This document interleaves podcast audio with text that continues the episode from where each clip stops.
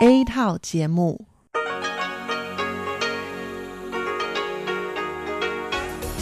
Đây là Đài Phát thanh Quốc tế Đài Loan RTI.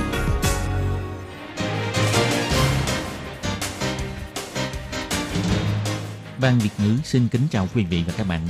Đây là chương trình Việt ngữ Đài Phát thanh RTI được truyền đi từ Đài Loan.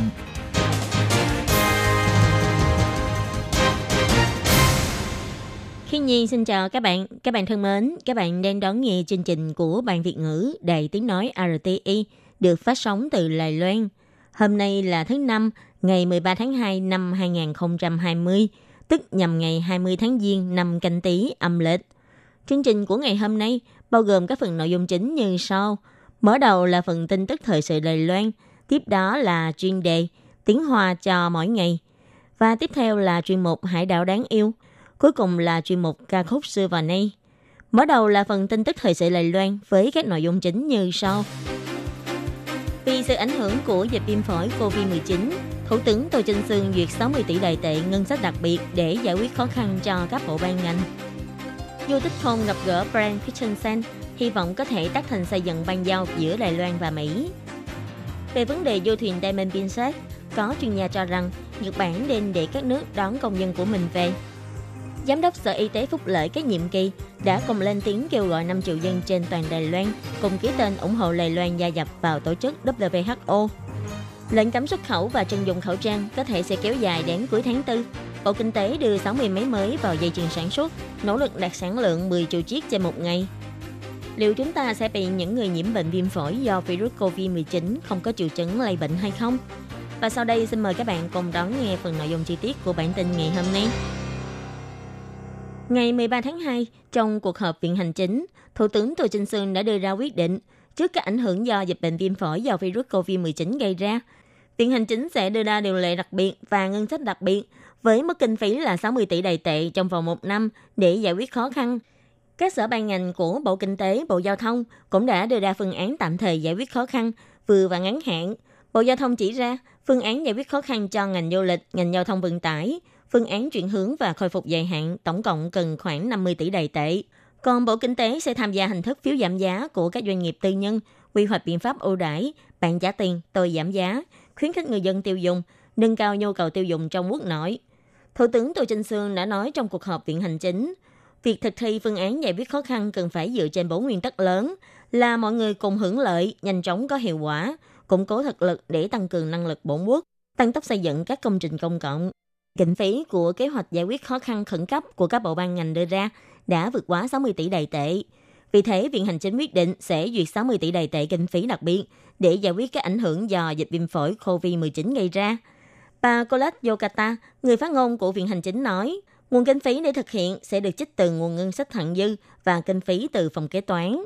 Bà Colette Yokata nói, 大的这个预算的分布，我刚刚提到，交通部大约两百亿，经济部大约一百六十亿，农委会六十亿。 Phần lớn việc phân bố ngân sách như tôi vừa nói, chủ yếu là cho Bộ Giao thông là khoảng 20 tỷ đài tệ, 16 tỷ là cho Bộ Kinh tế, 6 tỷ là cho Ủy ban Nông nghiệp, cộng thêm các bộ ban ngành khác. Trong cuộc họp hôm nay quyết định, quy mô của chúng ta là khoảng 60 tỷ đài tệ. Thủ tướng Tô Trinh Sương cũng bày tỏ, bệnh viêm phổi do virus COVID-19 đã nhắc nhở Đài Loan trứng gà không được để cùng trong một giỏ. Hy vọng có thể thông qua dự toán kinh phí đặc biệt và việc thúc tiến phương án giải quyết khó khăn, cải thiện tình trạng của Lài Loan. Ảnh hưởng do dịch viêm phổi gây ra đã ngày càng thấy rõ. Các ngành nghề khác nhau đều đã gặp phải những sự ảnh hưởng khác nhau. Viện hành chính một mặt muốn chỉ thị các bộ ban ngành đưa ra phương án giải quyết khó khăn trong thời gian ngắn, đồng thời cũng sẽ quyết định đưa ra điều lệ đặc biệt và dự toán đặc biệt. Dịch viêm phổi khiến người dân cảm thấy hoang mang lo lắng, mọi người cùng giảm thiểu các hoạt động đi ra ngoài đường và ngập mặt ăn uống. Để kích thích hoạt động tiêu thụ trong nước, vực dậy tiêu dùng, Bộ Kinh tế dự định bước đầu sẽ dùng 20 tỷ để phát hành phiếu giảm giá. Cũng có thể kết hợp cùng dùng khi du lịch trong nước. Bà Vương Mỹ Hoa, Thứ trưởng Bộ Kinh tế chỉ ra, phiếu giảm giá này khác với phiếu giảm giá chợ đêm trước đây. Chủ yếu là giảm giá theo phần trăm. Chỉ cần người dân có hoạt động tiêu dùng thì sẽ được chính phủ giảm giá. Hôm nay, ngày 13 tháng 2, ông William Brand Christensen, giám đốc Hiệp hội Mỹ tại Đài Loan, đã đến gặp ông Vô Tích Côn, viện trưởng lập pháp mới của Viện lập pháp Đài Loan. Hai người đã có cuộc gặp gỡ khoảng một giờ rưỡi đồng hồ, cùng trao đổi ý kiến về các vấn đề hợp tác giữa Đài Loan và Mỹ. Ông Du Tích Côn sau cuộc họp bày tỏ, ông Christensen muốn tìm hiểu về các đề án luật ưu tiên xúc tiến của Quốc hội trong tương lai. Ông có phân tích qua, ví dụ như dự toán phát triển tầm nhìn, quyền đồng ý nhân sự, điều lệ và ngân sách phòng chống dịch bệnh vân vân. Ông Du Tích Khôn cũng nói, lần này bùng phát dịch bệnh viêm phổi do virus COVID-19. Trung Quốc bưng bít tình hình dịch bệnh và sự chèn ép của Tổ chức Y tế Thế giới với Đài Loan đều không có lợi cho tình hình phòng chống dịch bệnh toàn cầu. Vì thế phải cảm ơn Mỹ đã lên tiếng cho Đài Loan.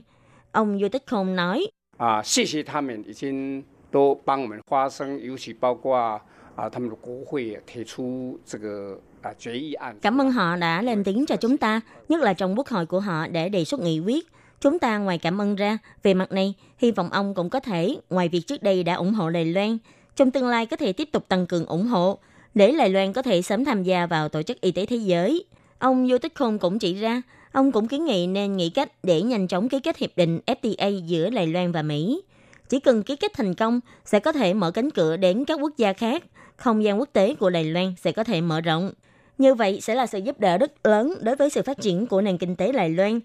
Ông Christensen cũng nhắc đến, nếu ký kết hiệp định thương mại FTA sẽ liên quan đến hội nghị về hiệp định khuôn về thương mại và đầu tư và các vấn đề như bò Mỹ, heo Mỹ, vân vân. Ông Du Tích Khôn cũng trả lời, các vấn đề liên quan, các cơ quan hành chính sẽ tiếp tục thương thảo.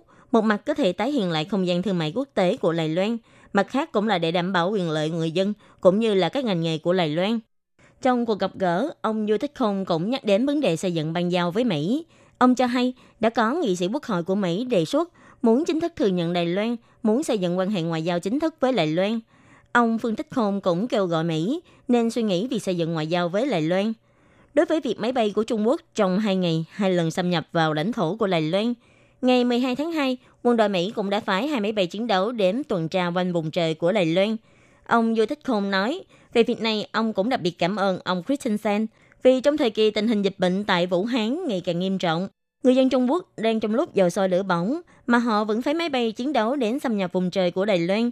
Ông ngoài bày tỏ sự khiển trách đối với Trung Quốc trước mặt ông Christensen, cũng cảm ơn Mỹ đã phái hai máy bay chiến đấu đến để bày tỏ sự ủng hộ với Đài Loan. Du thuyền hạng sang Diamond Princess đã bị cách ly trên biển nhưng số ca nhiễm bệnh viêm phổi do virus COVID-19 gây ra đã đạt 174 ca.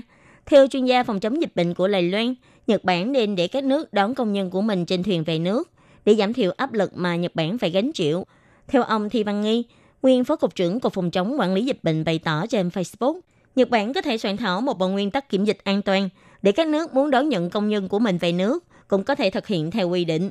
Như vậy cũng có thể giảm thiểu áp lực của Nhật Bản. Ông Thi Văn Nghi nói, sự kiện Diamond Princess đã bộc lộ sự yếu kém trong công tác phòng chống dịch bệnh của Nhật Bản. Có một thời gian, Nhật Bản chỉ quan tâm đến vấn đề kiểm dịch hàng hóa, đã bỏ bê việc kiểm dịch nhân viên quá lâu, nên vẫn còn quá trầm rãi trong việc đưa ra quyết sách. Cả nhân lực cũng có phần nhất thời bị quá tải. Du thuyền Diamond Princess hiện tại đang neo đậu tại cảng Yokohama của Nhật Bản, sẽ chấm dứt thời gian cách ly trên biển đến ngày 19 tháng 2. Trên thuyền có tất cả là 23 người dân Đài Loan. Khi bị buộc phải ở lại trên thuyền, ảo thuật gia người Lài Loan Trần Nhật Thăng đã bày tỏ trên Facebook, thời gian bị cách ly trên biển cảm giác thật là dài đằng đẵng. Thôi thì cứ xem như mình đang ở cử. Anh Trần Nhật Thăng nói đã nhận được bưu phẩm vật tư từ trang không của bạn bè gửi, trong đó có mì tôm, vitamin, thuốc, kẹo ngậm vân vân. Vật tư như vậy là đủ dùng rồi, mọi người tạm thời không cần phải gửi cho anh nữa. Do hiện trên du thuyền đã có 174 người được xác nhận bị nhiễm bệnh viêm phổi do virus COVID-19. Vì thế, anh Trần Nhật Hăng hy vọng có cơ hội được xét nghiệm dịch bệnh. Hy vọng trước hết, ít nhất hãy để cho mỗi người có quyền lợi được xét nghiệm. Trước tiên phải được biết có bị bệnh hay không. Tuy tôi biết việc xét nghiệm cho mấy nghìn người là cả một công trình lớn lao. Anh Trần Nhật Hăng nói, cách ly 14 ngày trên thuyền, sau khi trở về Lài Loan có thể sẽ bị cách ly thêm 14 ngày. Hành trình này cảm giác thật là dài. Tình hình dịch bệnh viêm phổi do virus COVID-19 gây nên đã ngày càng trầm trọng. Sáng ngày 13 tháng 2, ông Lâm Tấu Duyên, nguyên Bộ trưởng Bộ Y tế Phúc Lợi, Giám đốc Sở Y tế Phúc Lợi các nhiệm kỳ như bà Trương Bác Nhã, ông Đồ Tĩnh Triết, ông Diệp Kim Xuyến, ông Dương Chí Lương và ông Khâu Thái Nguyên, Chủ tịch Hiệp hội Liên hiệp Bác sĩ Trung Hoa Dân Quốc, đã cùng tổ chức họp báo kêu gọi 5 triệu người dân Đài Loan cùng ký tên online để ủng hộ Đài Loan tham gia vào Tổ chức Y tế Thế giới WHO. Bà Trương Bác Nhã cho rằng bệnh viêm phổi do virus COVID-19 đã uy hiếp đến sức khỏe của người dân trên cả thế giới. Chỉ khi cả thế giới cùng đồng lòng chung tay kiểm soát tốt dịch bệnh, nếu không thì tất cả mọi người dân trên thế giới đều có thể sẽ bị ảnh hưởng. Bác sĩ Lâm Tấu Duyên bày tỏ, trước mắt công tác phòng chống dịch bệnh của Đài Loan rất thành công thông qua việc tham gia vào tổ chức WHO có thể chia sẻ những kinh nghiệm thành công này cho các quốc gia đang phát triển tham khảo. Đài Loan không cần phải kể khổ, mà nên dùng thực lực để tham gia vào. Ông Dương Chí Lương cho rằng lê Loan nếu không thể tham gia vào tổ chức WHO thì sẽ là sự tổn thất lớn cho người dân Trung Quốc. Ông Dương Chí Lương nói,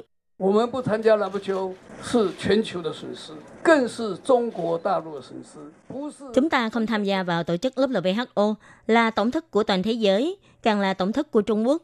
Đây không phải là tổn thất của chính quyền đảng Cộng sản Trung Quốc, mà là tổn thất của người dân nước Cộng hòa Nhân dân Trung Hoa. Cho nên hôm nay chúng ta ở đây đặc biệt là muốn kêu gọi ông Tập Cận Bình hãy tỉnh táo hơn. Còn ông Đồ Tĩnh Chiết thì bày tỏ, nếu Đài Loan không thể tham gia vào tổ chức WHO, như vậy là không công bằng đối với Đài Loan và các quốc gia khác trên thế giới. Ông Đồ Tĩnh Triết nói, Đài Loan phải tham gia vào tổ chức y tế thế giới. Đây là giá trị về sức khỏe nhân quyền của toàn thế giới. Đối với Đài Loan, không thể tham gia vào WHO là không công bằng. Đối với các quốc gia khác trên thế giới, Đài Loan không thể tham gia vào tổ chức y tế thế giới cũng sẽ trở thành lỗ hổng về phòng chống dịch bệnh. Như vậy cũng sẽ là không công bằng. Do ảnh hưởng của tình hình dịch bệnh viêm phổi do virus COVID-19 gây nên, chính phủ Đài Loan nghiêm cấm người dân xuất khẩu khẩu trang ra nước ngoài. Ngày 13 tháng 2, bà Vương Mỹ Hoa, Thứ trưởng Bộ Kinh tế đã bày tỏ, lệnh cấm xuất khẩu khẩu trang và biện pháp trừng dụng khẩu trang của chính phủ sẽ kéo dài đến cuối tháng 4. Bà Vương Mỹ Hoa bày tỏ sẽ tùy vào tình hình của dịch bệnh. Nếu tình hình dịch bệnh có xu hướng giảm, thì có khả năng lệnh cấm này sẽ được giải trừ sớm hơn. Ngoài ra, để tăng cường sản lượng khẩu trang, Bộ Kinh tế lên kế hoạch sẽ đưa thêm 60 máy sản xuất khẩu trang mới vào dây chuyền sản xuất. Ngày 12 tháng 2, Bộ Kinh tế đã tuyên bố kết quả chọn lựa 60 máy mới này từ 15 nhà sản xuất. Bộ Kinh tế dự đoán là đến giữa tháng 3, sản lượng khẩu trang mỗi ngày sẽ có thể đạt đến 10 triệu chiếc. Bộ Kinh tế bày tỏ mỗi một bộ máy sản xuất khẩu trang mới mỗi ngày có thể tăng thêm sản lượng là 100.000 chiếc khẩu trang. 60 máy tổng cộng có thể tăng thêm là khoảng 6 triệu chiếc khẩu trang. Dự tính là đến giữa tháng 3, những máy sản xuất mới này sẽ có thể bắt đầu đưa vào sản xuất. Lúc đó, cộng thêm sản lượng 4 triệu chiếc mỗi ngày ban đầu, tổng sản lượng có thể sẽ đạt đến 10 triệu chiếc khẩu trang một ngày. Xin chào các bạn, tôi là bác sĩ Lâm Tấu Duyên của Bệnh viện Trường Canh, viện trưởng danh dự của Bệnh viện kỷ niệm truyền Canh Lâm Khẩu. Gần đây, có người dân lo lắng rằng sẽ bị những người mang virus COVID-19 mà không có biểu hiện triệu chứng lây bệnh. Thực ra, người mang virus COVID-19 mà không có biểu hiện triệu chứng rất có khả năng chính là những người đã từng tiếp xúc với những bệnh nhân đã được xác nhận là đã nhiễm bệnh viêm phổi do virus COVID-19 gây ra, hoặc những người đã từng có lịch sử du lịch tại Trung Quốc, Hồng Kông, Macau. Nhưng những người này đều nhất định sẽ bị quản lý theo dõi, phải cách ly tại nhà hoặc kiểm dịch tại nhà. Những người này sẽ không thể tự do đi ra ngoài đường, nên cơ hội mà người dân có thể tiếp xúc với những người này sẽ là rất thấp, nên mọi người cũng không cần phải lo lắng quá mức.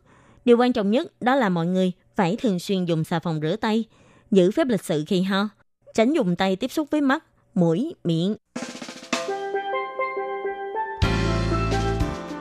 Các bạn thân mến, bản tin thời sự Lài Loan của ngày hôm nay do khi nhi biên tập và thực hiện, cũng xin tạm khép lại tại đây. Cảm ơn sự chú ý lắng nghe của quý vị và các bạn. Xin thân ái chào tạm biệt các bạn.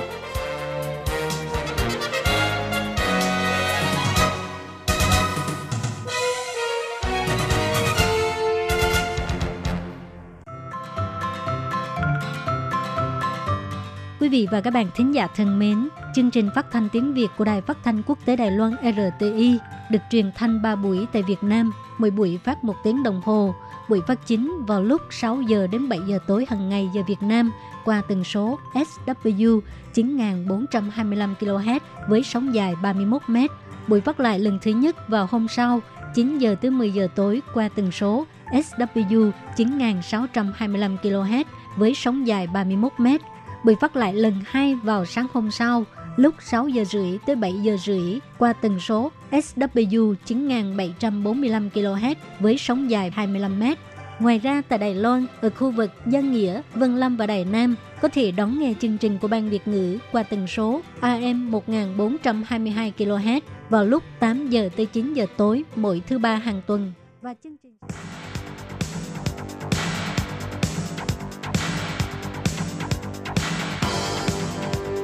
Đây là đài phát thanh quốc tế Đài Loan RTI, truyền thanh từ Đài Loan. Mời các bạn theo dõi bài chuyên đề hôm nay.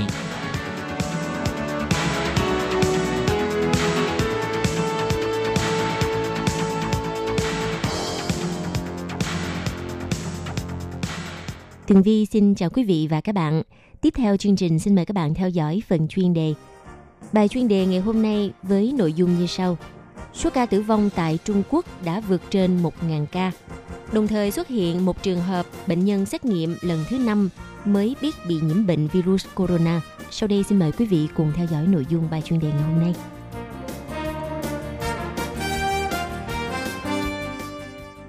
Thưa các bạn, vào sáng ngày 11 tháng 2, Ủy ban Y tế Quốc gia Trung Quốc đã công bố số liệu mới nhất về tình hình dịch bệnh viêm đường hô hấp cấp do chủng mới của virus corona.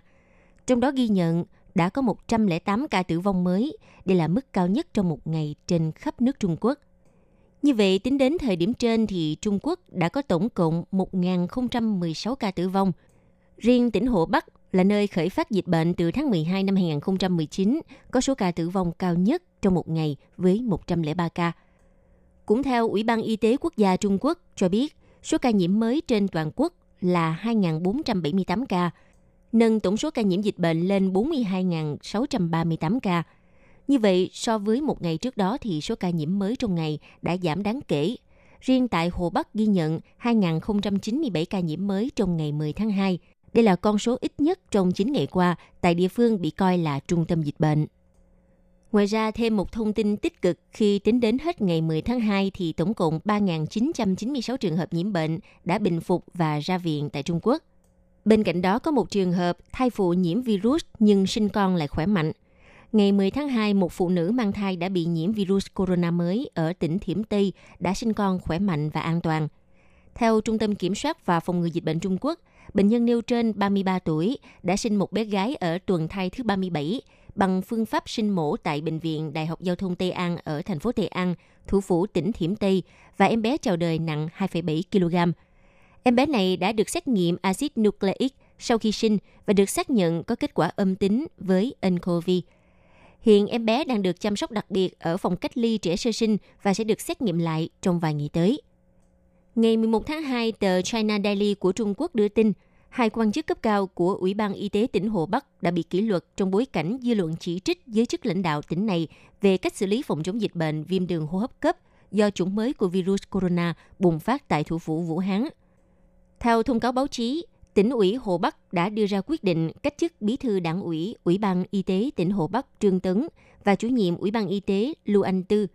Dư luận cho rằng các quan chức này không đủ khả năng nhận thức – Đặc biệt sau cái chết của bác sĩ Lý Văn Lượng, người được cho là đưa ra những cảnh báo đầu tiên về nguy cơ dịch bệnh nguy hiểm có thể xảy ra tại Vũ Hán và ông đã qua đời do nhiễm virus corona.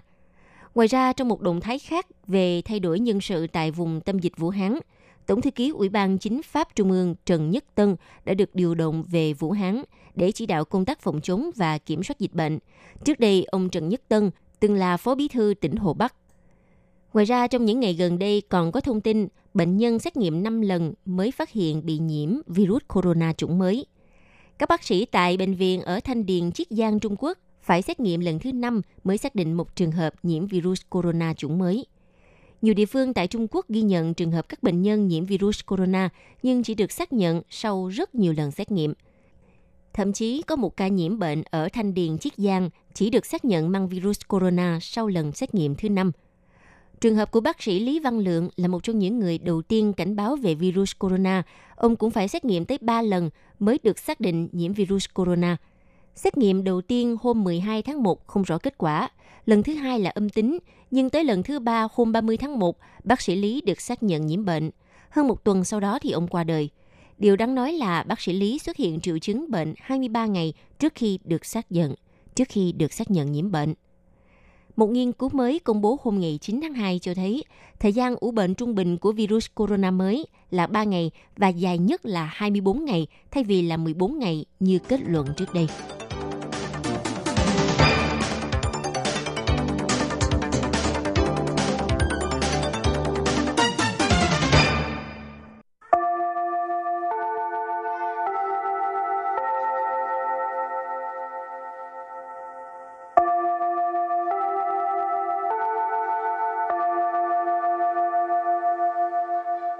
Xin mời quý vị và các bạn đến với chuyên mục Tiếng Hoa cho mỗi ngày do Lệ Phương và Thúy Anh cùng thực hiện.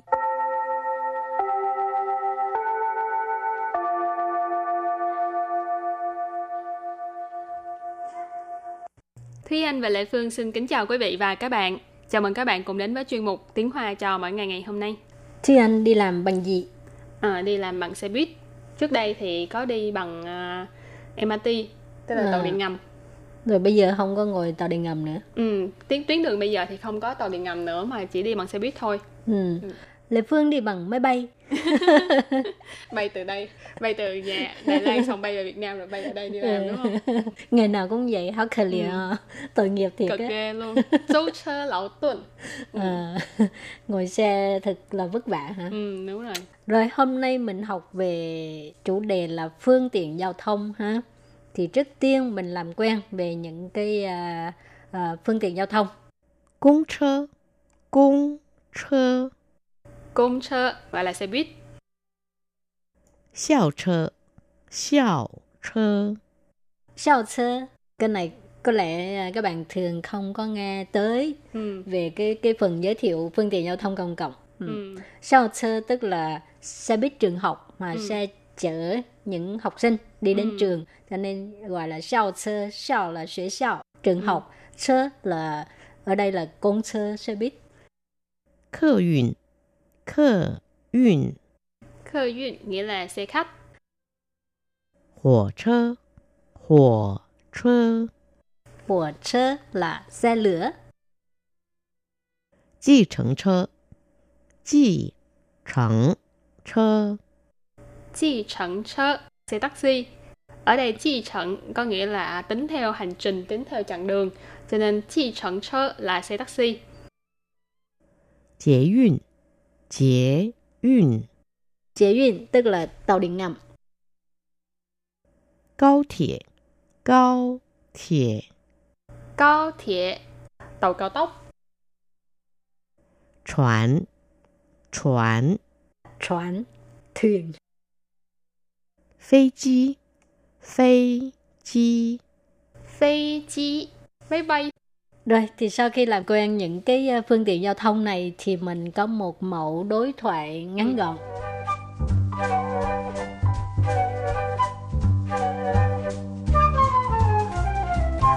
你搭哪种交通工具上班？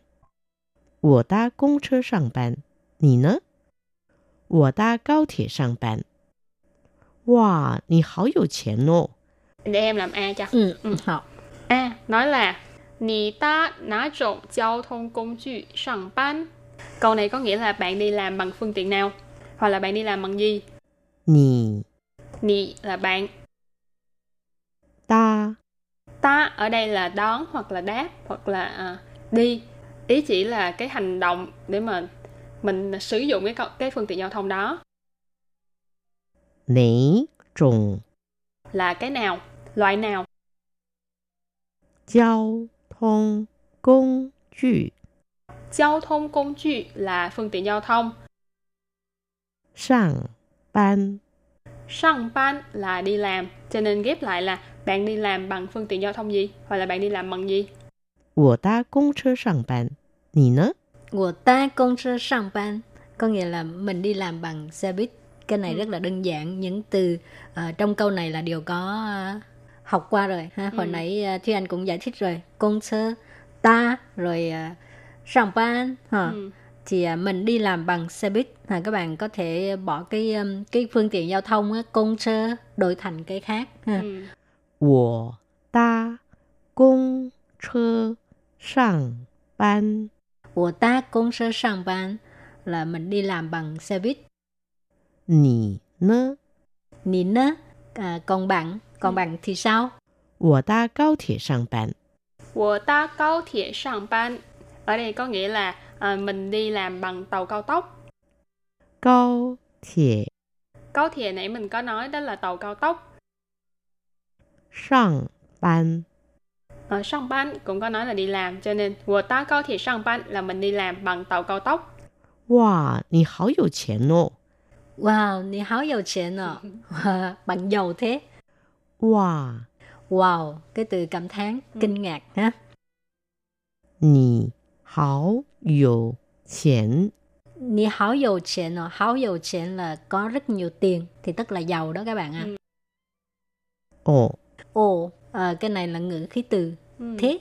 Thì thật ra ở ờ, khu vực mà từ đầu viên ờ, Đài Bắc vân vân. Đầu viên Tân Bắc với Đài Bắc thì chuyện ờ, đi- làm bằng ờ, câu thiệt thực ra cũng có rất là nhiều người chọn phương tiện này.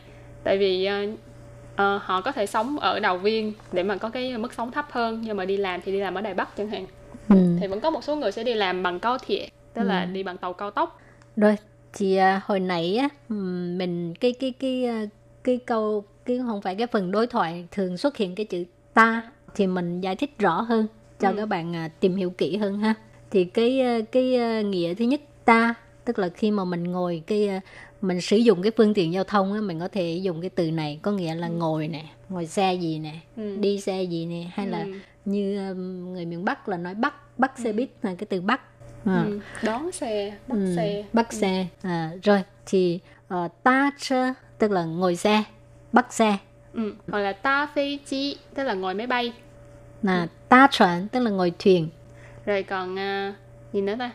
À, ngoài ngoài cái cái ta chọn ta phê chi ta chơ ra thì à, chữ ta nó còn có một cái nghĩa khác nữa đó là à, xây dựng hay là bắt một cái gì đó chẳng hạn mình nói bắt cầu. Thì ở đây bắt cầu nghĩa là ta chảo ta chảo tức là mình bắt cầu xây cầu. Rồi à, chẳng hạn như ta trang phụng tức Ừ. là dựng liều. Bây giờ người ta thích đi à, cái bằng gì đi à, đi à, cắm trại đi cắm trại tự nhiên nghĩ không ra hai cái Đi từ cắm ngoại. trại thì cái trang phụng là liều ha cho nên Ừ. mình à, nếu mà mình đang làm cái động tác dựng liều á thì mình dùng cái từ ta ta Ừ. trang phụng dựng liều rồi thì à, trước khi chấm dứt bài học hôm nay thì à, xin mời các bạn ôn tập lại những từ vựng mà mình vừa mới học nha.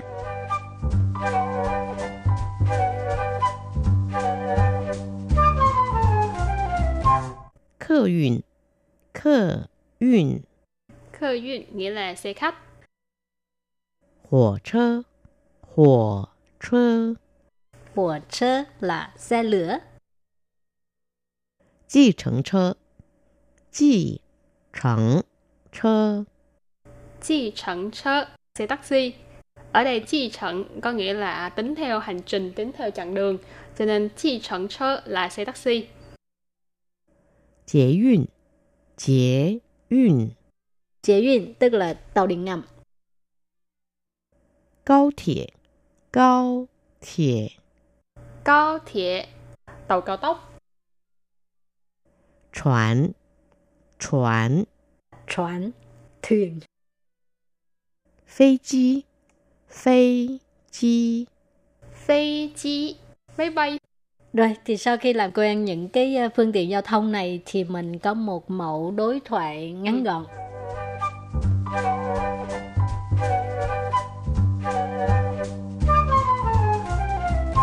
你搭哪种交通工具上班？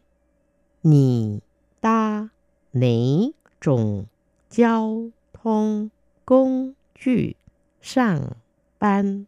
Nì ta nã trộn giao thông công cụ sẵn ban Câu này có nghĩa là bạn đi làm bằng phương tiện nào Hoặc là bạn đi làm bằng gì 我搭公车上班，你呢？我搭公车上班， 你呢？ Của ta công车上班, nì nơ.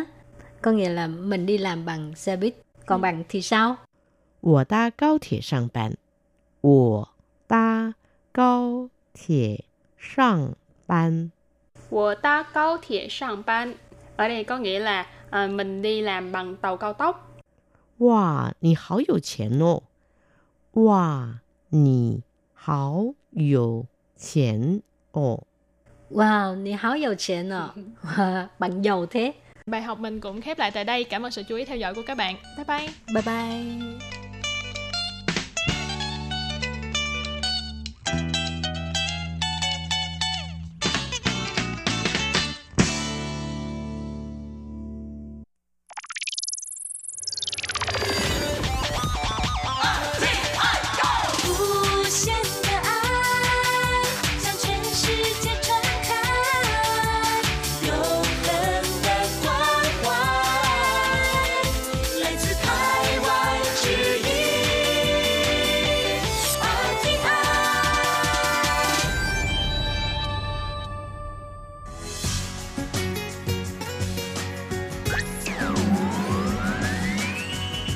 Đang đón nghe chương trình Việt ngữ Đài RTI truyền thanh từ Đài Loan.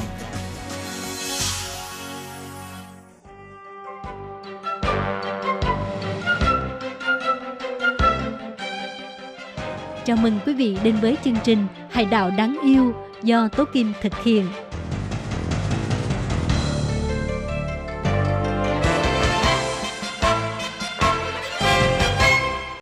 Hello, tôi Kim xin kính chào các bạn. Hoan nghênh các bạn đã đến với chuyên mục Hải đảo đáng yêu. Các bạn thân mến, trong chuyên mục Hải đảo đáng yêu ngày hôm nay, tôi Kim xin giới thiệu với các bạn về Viện Bảo tàng Cố Cung ở Đài Bắc. Và sau đây tôi Kim xin mời các bạn cùng đón nghe nội dung chi tiết để biết vì sao lại có Viện Bảo tàng Cố Cung ở Đài Bắc và những báu vật tiêu biểu ở đây. Xin mời các bạn cùng đón nghe nhé.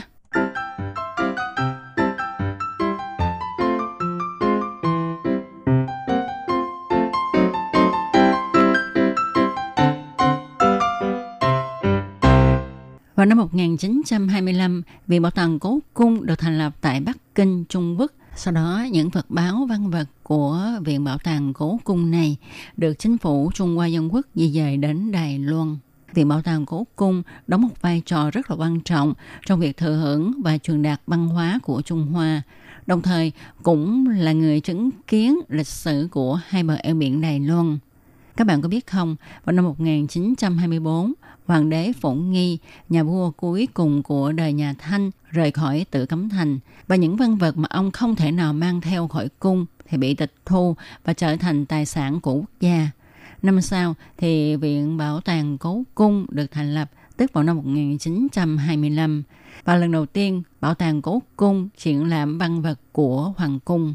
Đến năm 1931 thì Nhật Bản phát động biến cố ngày 18 tháng 9 làm cho Bắc Hoa biến động thì Viện Bảo tàng Cố Cung quyết định di dời các văn vật hoàng cung về Thượng Hải để bảo quản. Thì trong thời gian tại Thượng Hải, Viện Bảo tàng đã thanh điểm tất cả các văn vật rồi lập danh sách để truyền lại cho hậu thế. Đến năm 1935, Viện Bảo tàng đã chọn ra hơn 600 văn vật và lần đầu tiên vận chuyển các vật báo văn vật này ra nước ngoài để triển lãm tại Viện Bảo tàng Nghệ thuật Hoàng gia Anh Quốc ở London. Và năm 1936 thì văn vật của cố cung lại bị di dời, vận chuyển đến kho được đặc biệt xây dựng ở Nam Kinh. Vào năm 1937 thì Nhật Bản xâm chiếm Trung Quốc để bảo vệ các văn vật hoàng cung không để nó bị thiệt hại thì Viện Bảo tàng Cố Cung đã cho đóng các văn vật này vào 16.000 thùng rồi vận chuyển về phía Tây của Trung Quốc. Đây là một hành động di dời văn vật quy mô lớn nhất trong lịch sử Trung Quốc. Đến năm 1945, Thế chiến thứ hai kết thúc, Nhật Bản đầu hàng. Thì sau khi Trung Quốc chiến thắng, nhân viên Viện Bảo tàng Cố Cung tiếp nhận lại các văn vật đã được mang dấu ở khắp nơi để trở về Nam Kinh. Nhưng số mệnh lưu lạc của văn vật Cố Cung vẫn không dừng tại đây. Đến năm 1948, Trung Quốc nội chiến, chính phủ quốc dân bị đánh bại, buộc phải rời khỏi Nam Kinh và rút quân về phòng thủ tại Đài Loan. Lúc đó thì những văn vật tinh hoa nhất của cố cung cũng được mang đến Đài Loan. Và khi mà chúng ta nghe đến đây thì chúng ta thấy là số phận của các báo vật hoàng cung quá là gian nan chắc trở phải không các bạn? Cứ phải di dời hoài, di dời hoài và nó phải nằm trong cái hoàn cảnh là chiến tranh à, vào Thế chiến thứ hai cũng như là nội chiến ở Trung Quốc. Tuy vậy, mặc dù trải qua chiến tranh kéo dài, nhưng các báo vật này vẫn giữ được nguyên vẹn, không thiếu cũng không bị hư hại. Thì uh, trưởng viện bảo tàng cố cung đài bắc cho biết là trong quá trình nhiều lần di chuyển à, cũng phát sinh ra những cái chuyện ngoài ý muốn nhưng không gây hư hại đến bất cứ một cái văn vật nào. Điều này hầu như là chứng minh cho chúng ta thấy rằng cổ vật nó cũng có linh tính thì theo như sách vở ghi chép cho thấy là khi vận chuyển các báo vật này đến tứ xuyên đang lúc đi qua cầu thì chiếc xe chở vật cổ bị rơi xuống gầm cầu. Rất may là dòng sông này khô kiệt, không có nước. Cả chiếc xe lật xuống sông, mọi người lo sợ, đồ vật bị bể, bị vỡ, liền chạy xuống dở ra xem thì quá là may ở trong đó toàn là những sách vở không không có đồ kiểu đồ chén gì hết và lại lúc đó dòng sông cũng không có nước cho nên sách vở cũng không có bị hư hại gì thật là linh và từ năm 1948 đến năm 1949 chính phủ quốc dân đảng uh, dời khỏi Trung Quốc sang Đài Loan thì cũng đã di dời tổng cộng 3.824 thùng bảo vật tinh hoa nhất của cố cung ở Trung Quốc và những bảo vật này được vận chuyển đến Đài Loan. Thì sau khi các bảo vật này đến Đài Loan thì nó được để trong kho. Song song với việc các chuyên gia bắt đầu liệt kê các văn vật thì Viện Bảo tàng Cố Cung Đài Bắc cũng bắt đầu xây dựng. Sau 15 năm vận chuyển đến Đài Loan, các báu vật của quốc gia đã được công khai triển lãm vào năm 1965 và ngôi nhà mới của những bảo vật này là Viện Bảo tàng Quốc lập Cố Cung ở Đài Bắc hiện nay. RTI các bạn thân mến, vừa rồi chúng ta đã cùng nhau tìm hiểu vì sao lại có Viện Bảo tàng Cố Cung Đài Bắc thì trong Viện Bảo tàng Cố Cung Đài Bắc hiện đang lưu giữ những báo vật nào? Viện Bảo tàng Cố Cung Đài Bắc lưu giữ văn vật của Trung Hoa là chủ yếu, tổng cộng có 696.295 báo vật. Tuy số lượng thua xa các văn vật tại Viện Bảo tàng Cố Cung ở Bắc Kinh, thì ở Bắc Kinh có gần 1 triệu 500 ngàn vật. Nhưng mà chất lượng những bảo vật tại Cố Cung Đài Bắc lại vượt xa hơn các bảo vật tại Bắc Kinh. Tại Viện Bảo tàng Cố Cung Đài Bắc, các văn vật làm bằng ngọc có tới 13.476 vật. Điều này cho thấy ngọc chiếm một vị trí rất đặc biệt trong lịch sử văn hóa của Trung Hoa. Ngày xưa, ngọc là để thần thánh dùng, sau đến là cho quý tộc. Và người Trung Quốc thời xưa rất coi trọng ngọc, xem những đồ vật làm bằng ngọc là thần bí, quý hiếm Do đó, người ta đeo ngọc để thể hiện mình là người giàu sang, có địa vị trong xã hội và ngọc còn dùng để hình dung cho đức hạnh của người quân tử nữa. Khi chúng ta đến viện bảo tàng cố cung để mà xem các báu vật thì thường á ờ, chúng ta hay đến lầu ba để xem ba báu vật chứng cung tức là ba báu vật nổi tiếng và là minh tinh của viện bảo tàng cố cung Đài Bắc Thứ nhất là cây cải trắng của Cẩn Phi, thứ hai là cục thịt kho và thứ ba là mau công đỉnh. Thì trong ba báo vật trấn cung này, cây cải trắng được nhiều người yêu thích nhất. Cây cải trắng này được làm bằng ngọc dài 18,7 cm, rộng 9,1 cm, dày 5,07 cm. Với nghệ thuật điêu khắc ngọc vô cùng kỹ xảo, cây cải trắng này trông giống như là cây cải trắng thật các chuyên gia về lịch sử đời nhà Thanh cho rằng ngoài ba cây cải trắng bằng ngọc mà Viện Bảo tàng Cố Cung Đài Bắc đang cất giữ ra, hiện tại tại Trung Quốc cũng đang cất giữ hai cây cải trắng được khắc bằng ngọc khác và được cất giữ tại Cố Cung Bắc Kinh và Viện Bảo tàng Thiên Tân nếu mà tính luôn cả cây cải của từ Hy Thái Hậu mà ông Tôn Điện Anh đã lấy đi khi dùng thuốc nổ phá vỡ lăng mộ của từ Hy thì ít nhất là có đến 6 cây cải trắng bằng ngọc, nhưng mỗi cây đều có mỗi hình dáng khác nhau. Cây cải trắng bằng ngọc được uh, trưng bày, được triển lãm tại Cố Cung Đài Bắc là của hội môn của Cẩn Phi. Cẩn Phi là phi tử của vua Quang Tự. Trên cây cải trắng này có hai con côn trùng, một con là con châu chấu, còn một con là con muỗng. Hai con côn trùng này tượng trưng cho nhiều con nhiều cháu. Con muỗng còn được cho là bà tổ dệt vải. Cây cải trắng thì tượng trưng cho sự thanh bạch của người phụ nữ. Thật ra thì mỗi một báo vật, văn vật tại bảo tàng cố cung Đài Bắc đều có lịch sử, có một câu chuyện của nó rất là thích hợp cho những ai có hứng thú nghiên cứu về lịch sử văn hóa của Trung Hoa. Và cứ mỗi 3 tháng thì Viện Bảo tàng Cố Cung sẽ thay đổi triển lãm các báo vật một lần. Tuy nhiên các báo vật chấn cung thì vẫn giữ nguyên ở đó để cho mọi người có thể đến xem lúc nào cũng được. Và các bạn thân mến, trong một hải đảo đáng yêu ngày hôm nay với đề tài giới thiệu Viện Bảo tàng Cố Cung Đài Bắc đến đây xin được tạm dừng. Có Kim xin chân thành cảm ơn sự chú ý theo dõi của các bạn. Hẹn gặp lại các bạn vào trong một tuần tới cùng trong giờ này. Các bạn nhớ đón nghe nhé. Thân chào tạm biệt các bạn. Bye bye.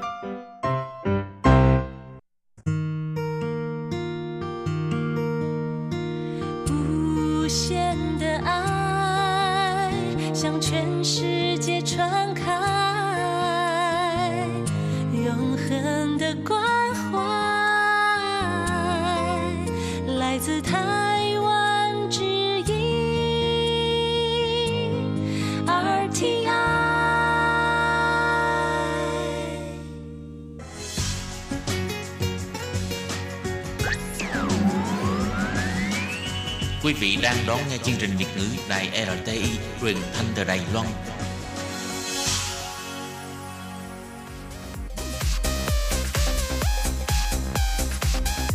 Xin mời quý vị và các bạn đón nghe chương mục ca khúc xưa và nay do Thúy Anh thực hiện.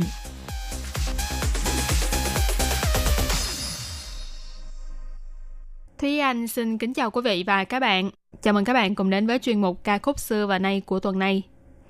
Các bạn thân mến, chuyên mục của hôm nay được phát vào ngày 13 tháng 2, cũng tức là trước ngày lễ tình nhân Valentine một ngày.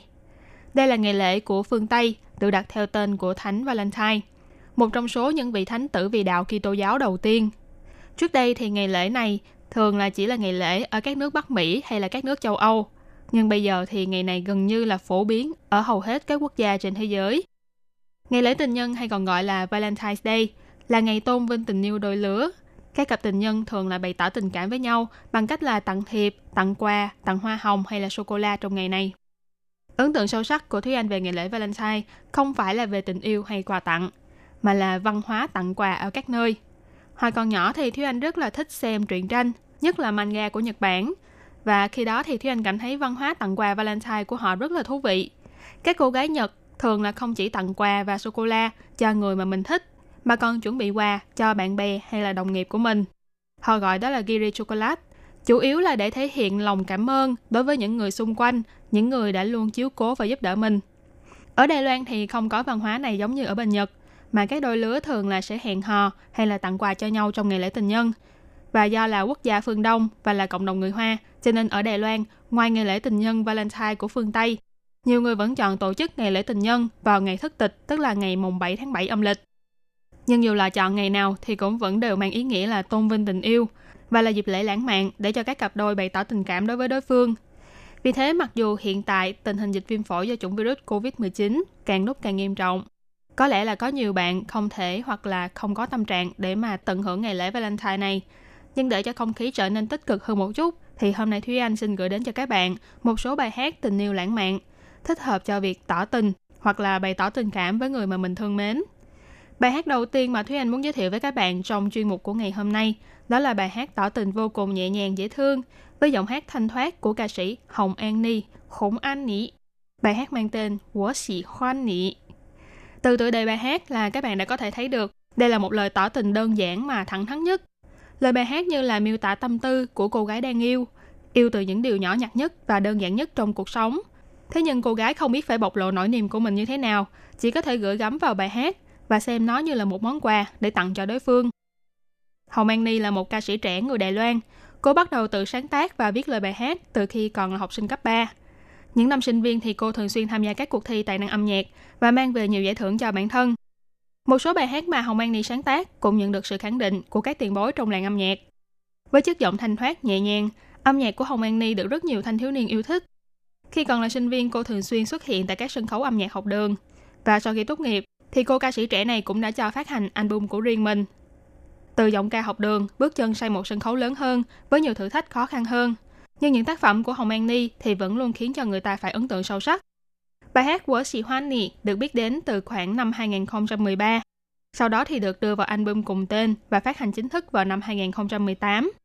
Lời bài hát đơn giản, nhưng người nghe có thể cảm nhận được tâm tư của cô gái mới yêu và liên tưởng đến tình yêu của bản thân mình. Có lẽ chúng cũng chỉ là xuất phát từ những điều nhỏ nhặt bình dị trong cuộc sống thường ngày. Nhưng đằng sau đó lại là tình cảm tràn đầy, không thể nào dùng lời mà diễn tả hết được. Và sau đây mời các bạn cùng lắng nghe bài hát của Sĩ Hoan Nị của ca sĩ Hồng An Ni.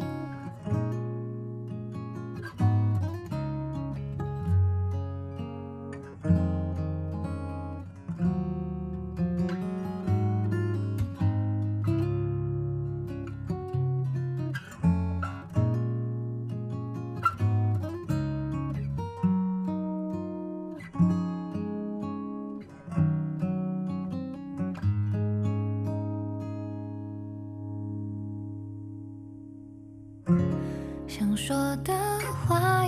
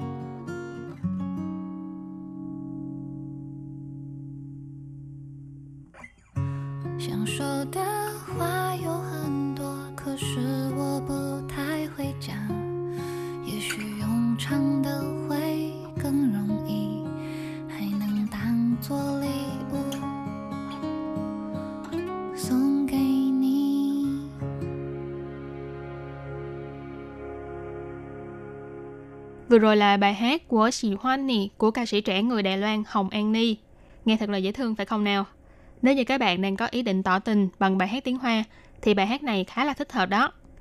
Và bài hát tiếp theo mà Thúy Anh muốn chia sẻ với các bạn là một trong những bài hát lãng mạn mà Thúy Anh thích nhất, với cái tên cũng thẳng thắn không kém, đó là bài hát Ti Chiếu Sang Duy Lăng Mạnh Tờ Y Sổ Cơ.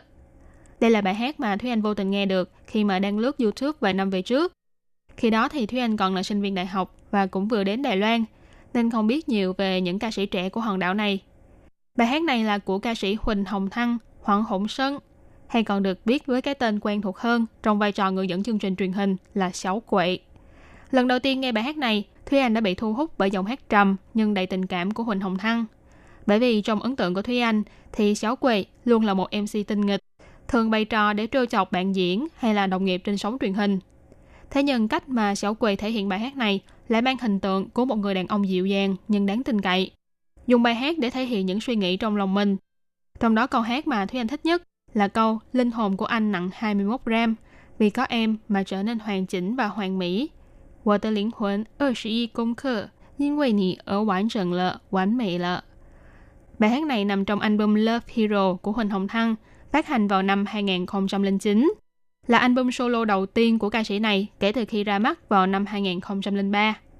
Trong album này thì có những bài hát cũng khá là nổi tiếng của ca sĩ Huỳnh Hồng Thăng như là Quán Truy Trăng Dù Mấy Quê và bài hát Cầu Trả Lợ. Nếu các bạn cũng thích giọng hát và phong cách âm nhạc của Huỳnh Hồng Thăng thì các bạn cũng nhớ hãy tìm nghe những bài hát này nhé. Và sau đây mời các bạn cùng lắng nghe ca khúc Tì chỗ sang chơi lãng mạn tới y sổ cơ, nghĩa là bài hát lãng mạn nhất trên trái đất của ca sĩ Huỳnh Hồng Thăng.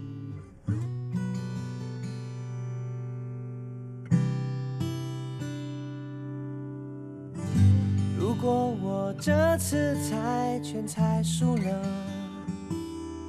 会不会我就被神取消了我爱你的资格？未来会怎样？谁敢保证呢？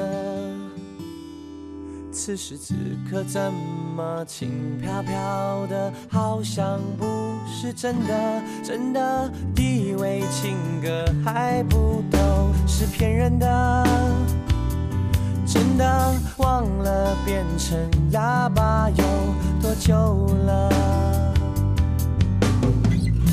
依依不舍，舍不得，地球上最浪漫的一首歌。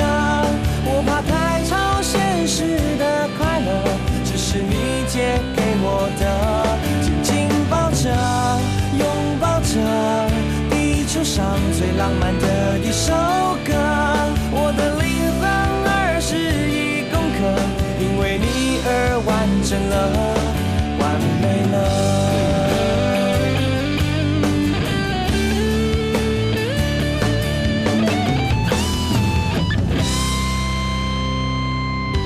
把此刻翻着翻着再翻着，折成一万一千一一十零一只千纸鹤。如果说梦是现实的反射，能不能就这样让我们赖在一起睡着了？真的自己原来还有做梦的资格，原来伤过心的心还是肉做的，不得，地球上最浪漫的一首歌。我怕太超现实的快乐，只是你借给我的，紧紧抱着，拥抱着，地球上最浪漫的一首歌。我的灵魂二十一公克，因为你而完整了，完美了。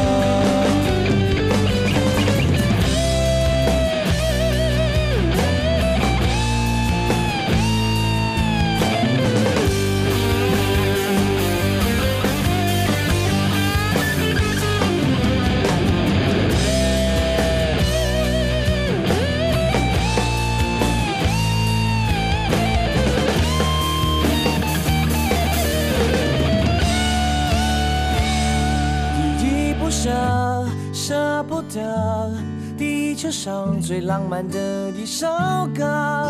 我怕太超现实的快乐，只是你借给我的。紧紧抱着，拥抱着，地球上最浪漫的一首歌。我的灵魂二十一公克，因为你而完整了，完美了。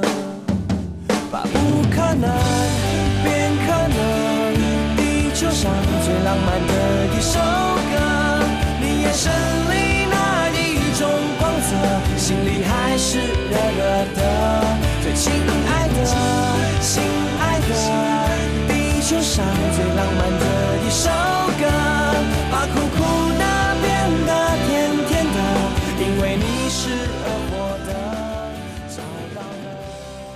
Và bài hát cuối cùng của ngày hôm nay, Thúy Anh xin được gửi đến quý vị và các bạn bài hát mà chắc nhiều bạn đều đã từng nghe qua. Đó là bài hát Man Man Xì Hoan Nị của ca sĩ người Hồng Kông Mạc Văn Úy. Đây là bài hát phát hành kỹ thuật số của thiên hậu này và nằm trong album thứ 17 mang tên là Woman The Trung Thẳng Xiang Yu Half Time. Đây là album bán rất chạy của ca sĩ Mạc Văn Úy. Chỉ trong vòng 2 tuần kể từ khi ra mắt phiên bản kỹ thuật số thì album đã bán ra hơn 100.000 bản. Đồng thời bài hát Mama Xì Hoan Nì cũng là ca khúc mang lại nhiều giải thưởng và danh hiệu cho ca sĩ này. Tính đến thời điểm tháng 11 năm 2019 thì ca khúc Mama Xì Hoan Nì đã nhận được hơn 10 giải thưởng âm nhạc và là bài hát đạt được nhiều giải thưởng nhất của ca sĩ Mạc Văn Quý. Bài hát vô cùng nhẹ nhàng, nhưng tình cảm thì da diết và lay động lòng người. Mamante tợ nghĩa là chậm rãi hoặc là chậm chạp, là một trong những tiêu chí sinh hoạt mà người hiện đại mong muốn có được nhưng lại mất đi do nhịp sống hối hả bộn bề của cuộc sống công nghệ và hiện đại hóa. Và có lẽ lối sống chạy đua với thời gian ấy cũng phần nào ảnh hưởng đến giá trị quan trong tình yêu của mỗi con người. Từ một món ăn tinh thần, tình yêu giữa người với người như trở thành một món thức ăn nhanh, được chế biến và đóng gói bằng các bước thao tác tiêu chuẩn, và trên hết là nhanh và gọn, để có thể giải quyết bữa ăn chỉ trong tích tắc. Nhưng liệu tình yêu như thế thì có vững bền và dài lâu được hay không? Khác với những bài hát tình ca thông thường, bài hát Man Man Xì Hoan Nị không phải là kể về những câu chuyện tình yêu mãnh liệt, lớn lao, mà là sự tích lũy tình cảm từ những điều bình dị trong cuộc sống. Và quan trọng là phải chậm. Đủ chậm để tận hưởng những tháng ngày đầm thắm bên nhau. Đủ chậm để cảm nhận những dư vị của cuộc sống.